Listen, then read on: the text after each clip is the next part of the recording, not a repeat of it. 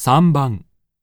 男の人がテレビで男性の嘘と女性の嘘について話しています。この度18歳以上の男女約3000人を対象とした調査で次のことが明らかになりました。まず嘘をつく回数ですがこれはもう明らかに男性の方が多く女性の1.5倍に上るそうです男性が嘘をつく回数は1日平均約3回で単純計算をすると年に1092回も嘘をついていることになります。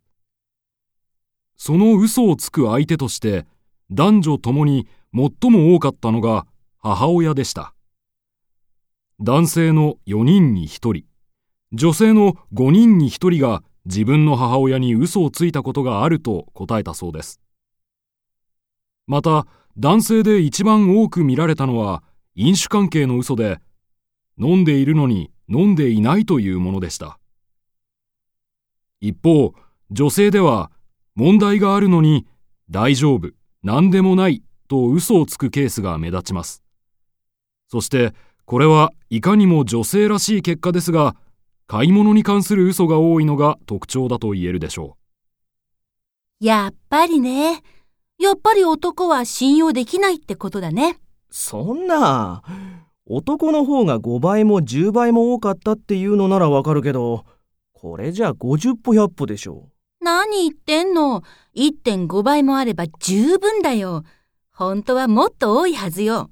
そりゃあ、男の方が嘘は多いかもしれないけど、女の方が正直だというわけじゃないからな。またそんなことを言って。うちのお父さんもしょっちゅうお母さんに嘘ついてるし、酒臭いのに飲んでないって言うし。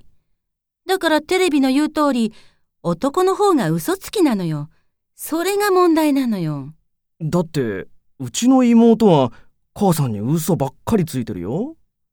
絶対僕より多いもんね。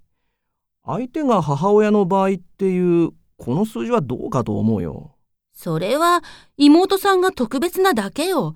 数字は嘘を言わないわよ。そうかな。女が買い物で嘘を言うってのは、その通りだけどね。そうね。私もそれは否定しないわ。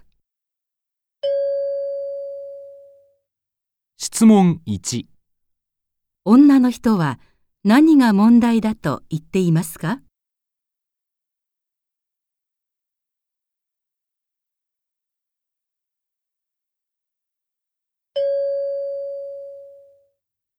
質問2男の人は何がおかしいと言っていますか？